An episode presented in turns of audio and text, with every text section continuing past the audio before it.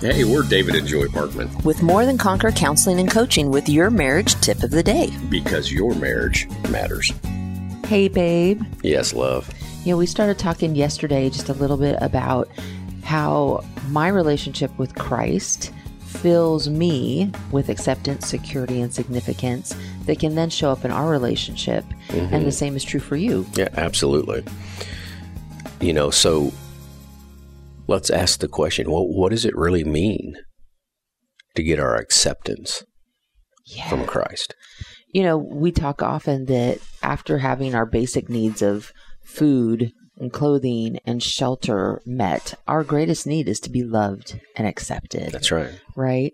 Um, and really, that's what we're looking for in marriage is somebody that just accepts us for who we are. And all the good and the ugly, right? Unfortunately, we don't see much of the ugly until after we're married. Right. right?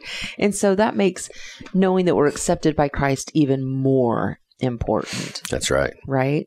So there's some key verses that really talk about like John 1 verse 12, I am God's child. Whew. Mm. That's deep.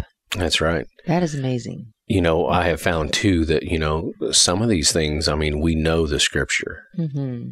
and there's a huge difference between knowing it and Mm. truly accepting it Ooh, Right? and believing it, right? Yeah. Yeah. You know, John 15 15 says, As a disciple, I am a friend of Jesus Christ. Wow. And like you're saying, we really need to ask the Holy Spirit to help us meditate on that and truly believe that. We may know it, Right. right? But have we really come to believe that in the depths of our being? And does that change the way we show up in the world? Because I am confident and I really know I'm a friend of Christ.